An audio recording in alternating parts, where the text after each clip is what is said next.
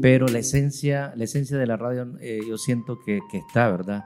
Eh, existe que ahora pues la radio, eh, los jóvenes, los jóvenes actuales en radio, ¿verdad? Lo utilizan de una manera más como jovial, más, más dinámica, más rápida, más, como decía vos.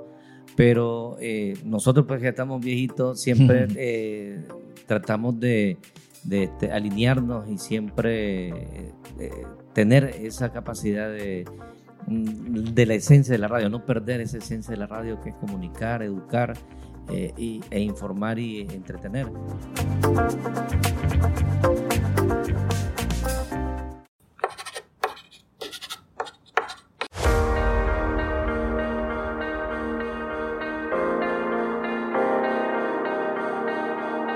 Estamos en otro episodio de Pizarra en Blanco que de hecho este va a marcar el final de temporada de este podcast, mi segunda edición, mi segunda temporada de lo que viene siendo este, este caso en que me convertí en docente o facilitador en este Centro Cultural y Politécnico José Coronel Urtecho. Mando saludo a Roger Avilés, el director de este, de este centro, que la otra vez me estaba diciendo de que esa palabra facilitador debería especificarla más. Bueno, Roger, te dije que vinieras a hacer un podcast sobre eso, no viniste salado. Aquí solo voy a decir facilitador, yo sé que es un término más amplio, pero aquí estamos, ¿no? Soy docente, estoy aquí en mi segunda aventura y quería terminar con uno de mis alumnos o protagonistas que qué bueno tener gente con vasta experiencia en el mundo de la radio y en un segmento, por así decir, poblacional tan importante como es la vida en los mercados. En este caso estoy con Eric Ferdey, un, uno de los aquí alumnos de este segundo curso que me toca impartir y con quien vamos a platicar un poco sobre su experiencia, cómo ha sentido este curso y en general un poco de sus expectativas en este mundo del audio. ¿Qué tal, Ferday? ¿Cómo vamos? Hola, ¿qué tal? Este, buena, buenos días, profesor Echado, y, estamos a la orden. Muy bien. Em, a ver, ¿desde cuándo empezaste en esto de la radio? Eh, en radio, fíjate que, que, tengo desde los 20 años, tengo 47 ah, años. Ok.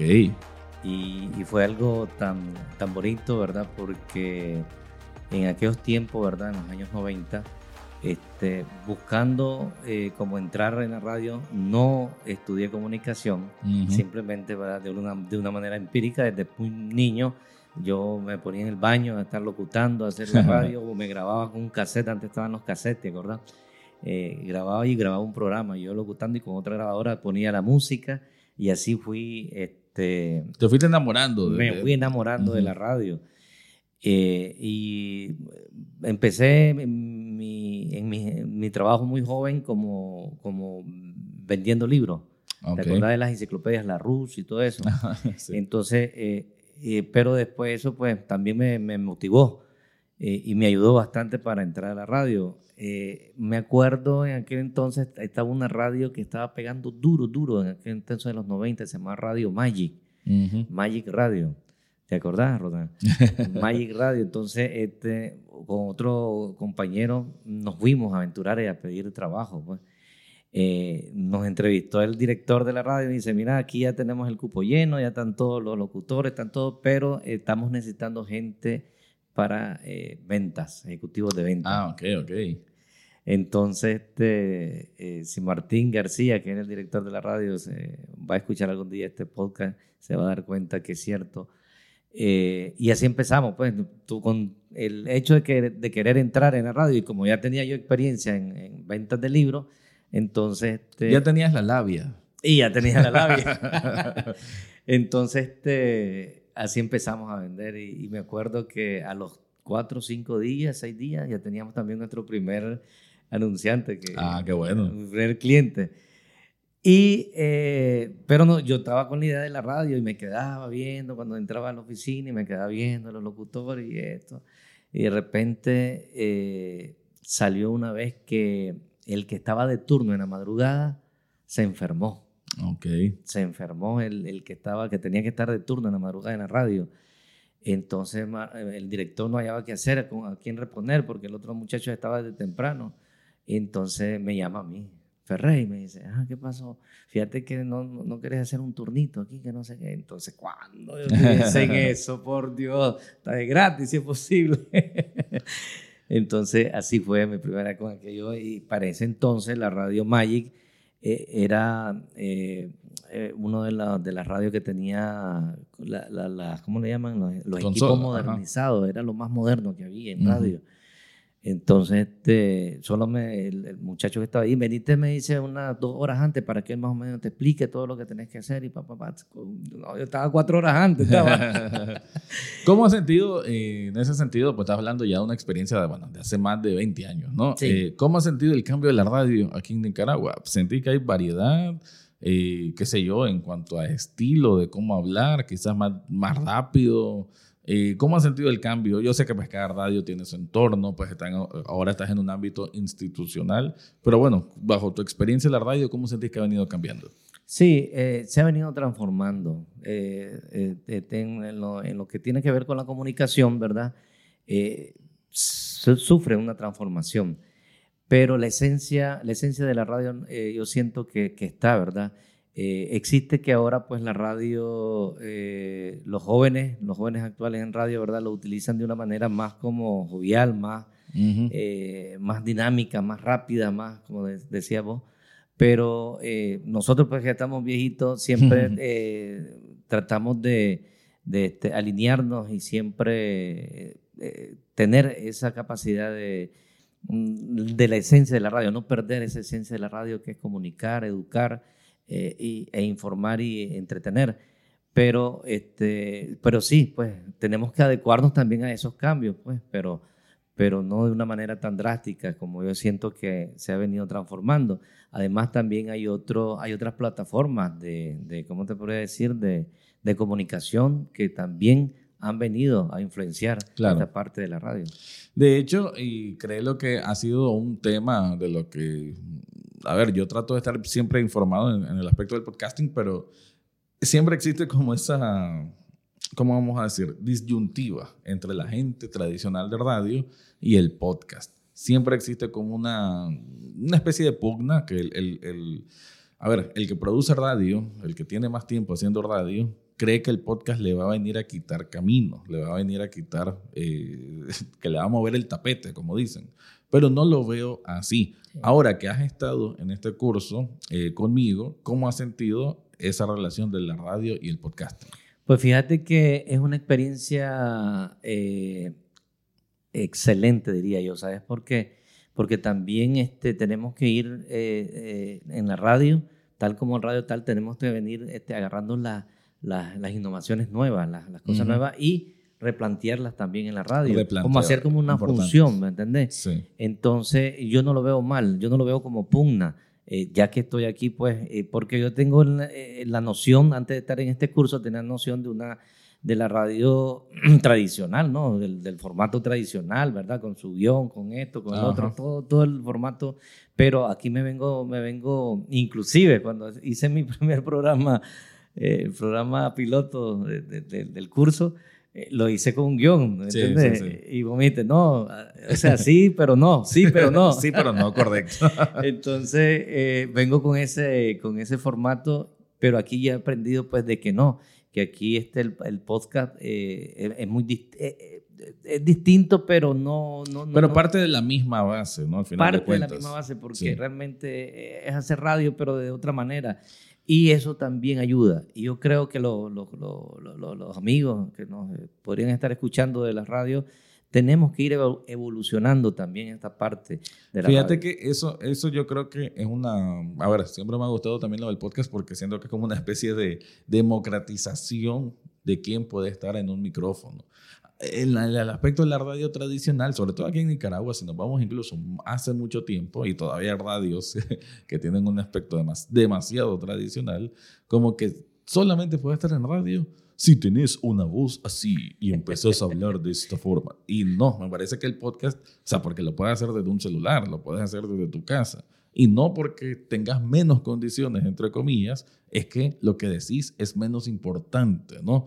Ahora que se ha proliferado otra vez con las redes sociales la creación de contenido, para bien o para mal, pero a ver, hay más gente que tiene oportunidad de poder sacar su producto hacia afuera, ¿no? Y creo que esa es una de las cosas que puede influenciar o transformar un poco el sentido de la radio. No es que tenés que tener aquella onda que tenés que ser catedrático para estar bajo un, bajo un micrófono. Es importante, es, es válido, es, es valioso incluso tener esa experiencia, pero una cosa no quita la otra. ¿Qué pensás de eso? No, estoy, estoy, estoy muy de acuerdo. Eh, pues fíjate que eso ya se ha venido perdiendo. Antes, estamos hablando de la, de la década de los, de los 60, de los 70, inclusive en los 80, sí, claro, tenía que tener esa elegancia, pues esa, eh, no era no era cualquier, eh, cualquier persona que iba a agarrar un micrófono, ¿verdad? Sí. porque recordemos que hay una responsabilidad claro. detrás de este micrófono, responsabilidad porque le estás hablando a una, a un sinnúmero de, personas y dependiendo de lo que vos transmitís, también así vas a educar.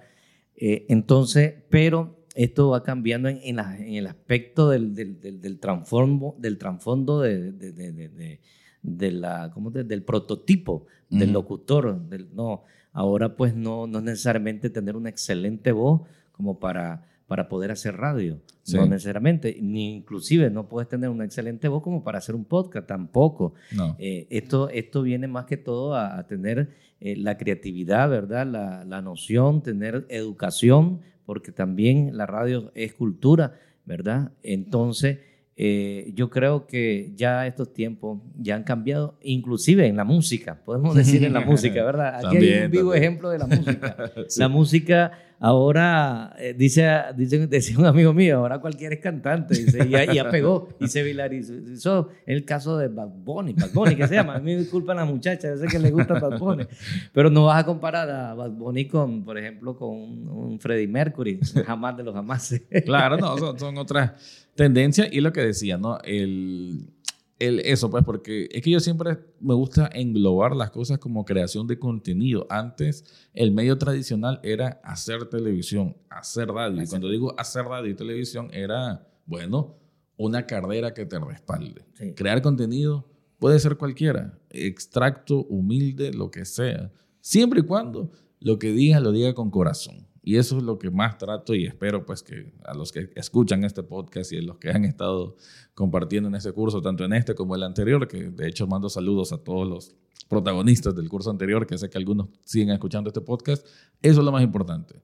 Tener corazón, tener alma, tener la certeza de hablar con seguridad, porque lo más importante en una voz, sobre todo, pues en este caso que estamos fuera de cámaras, que no nos están viendo, que solo nos están escuchando, que se sienta la calidez de lo que estás hablando, la sinceridad. Eso es lo que ayuda a conectar. Me parece que eso es bien importante. Eh, fíjate que yo siento que ahora que eh, estoy con esta experiencia del podcast, ¿verdad? Eh, siento e invito, ¿verdad? A nuestros hermanos que solo han estado en radio, que han estado trabajando solamente en radio, eh, eh, los invito a hacer este, este curso. Sinceramente te digo, es como que estamos rompiendo barreras. Que venga gente de radio también a hacer un curso de podcast porque es importante, te ayuda a evolucionar también a vos eh, como, como hombre o mujer de radio. yo creo que debería, debería ser como una obligación. Ahora que yo ya entiendo el mundo del podcasting, debería ser una obligación que un hombre o mujer de radio sepa y tenga conocimiento de lo que es un podcast. Qué linda lección y qué linda forma de dar cierre a esta segunda temporada de este podcast Pisar de Blanco, pero no me quiero despedir, Ferday, sin que me digas cómo te has sentido específicamente en este, en este Centro Cultural y Politécnico José Coronel Urtecho. Fíjate que eh, cuando yo entré acá por primera vez a matricularme, eh, una atención esmerada, con calidez, con calidad, ¿verdad? Eh, rápida, fácil, eh, totalmente gratis, no pagas ni un Córdoba. Y las instalaciones después fue una gran sorpresa para mí, sinceramente te lo digo. Wow, nunca había estado. Y por el carácter histórico, ¿no? Sabiendo qué centro de veneno era aquí antes. Ah, bueno, eh, y si de eso pues, pues, me estabas hablando también de, otra parte, pero ya hablando, ¿verdad? De la, de la, de la parte que tiene que ver con la con la parte social, realmente eh, este centro eh, se ha convertido después de, ser un, espacio donde destruía a la, Nicaragua bendita, eh, a la Nicaragua libre, que destruía ¿verdad? los valores realmente ¿verdad? de nuestra sociedad, ahora está devolviendo con un carácter de amor, de solidaridad y por supuesto, ¿verdad? dando cultura, dando conocimiento a esa gente que esta misma gente que tenía este centro o esta máquina de, hacer malinformación, este, no querían que una persona de bajos recursos tuviera la oportunidad de estudiar en un centro moderno y con las calidades de cualquier eh, centro privado. Aquí usted lo tiene totalmente gratis, con calidad, calidez. Así que eh, por eso por eso nuestro comandante y nuestra compañera Rosario siempre van a estar en los corazones de la gente que realmente eh, los estima y los quiere. Así es. Por eso es que eh, con esto, que sea el cierre y que sea la invitación para, si te gusta este podcast, si lo has escuchado, si lo estás escuchando así de corrido, quizás hiciste un maratón de todos los episodios muy variados, ¿verdad? Uno del otro, pero que veas de que existe un abanico de oportunidades aquí, un abanico de opciones de escuchar porque yo me pudiera haber puesto bien metódico con cada uno de ustedes como alumnos, de decir, léanme esto, hagamos tal cosa como ejercicio, pero yo más bien apoyo y trato de darle impulso a la creatividad propia. Por eso es que siempre he intentado hacerlo tema libre y creo que eso ayuda y ha tenido buenos resultados. Muchas gracias, Ferday. Qué honor que estuvieses aquí para cerrar este podcast. No, gracias Gracias a usted por eh, realmente darme esta oportunidad y, enseñarme realmente el mundo del podcast, que ahora sí lo vamos a poner con mayor práctica con esas técnicas especiales que usted nos, nos, enseñó y que sabemos pues que nos va a ayudar en el, en, el, en el, formato que nosotros hacemos allá en el mercado Roberto Güembes, que trabajamos con un montón de gente y que esto nos va a ayudar a, a, a replantearnos, ¿verdad?, a lo que es el podcast. Bueno, muchísimas gracias, eh, por haber estado acá. Eh, escuchen ahí a Ferday en radio. Roberto Güemes en el mercado Roberto, Ya, ven, ya ven que le, falta pulir porque hasta el final dijo dónde estaba. hasta el final mencionó su trabajo. bueno, con eso estamos despidiendo entonces esta temporada 2 del podcast Pizarra en Blanco. Te habla Rafael Echado con su primera experiencia como docente en el Centro Cultural y Politécnico José Coronel Urtecho y del cual me siento muy orgulloso. Con eso cerramos y será hasta la siguiente temporada.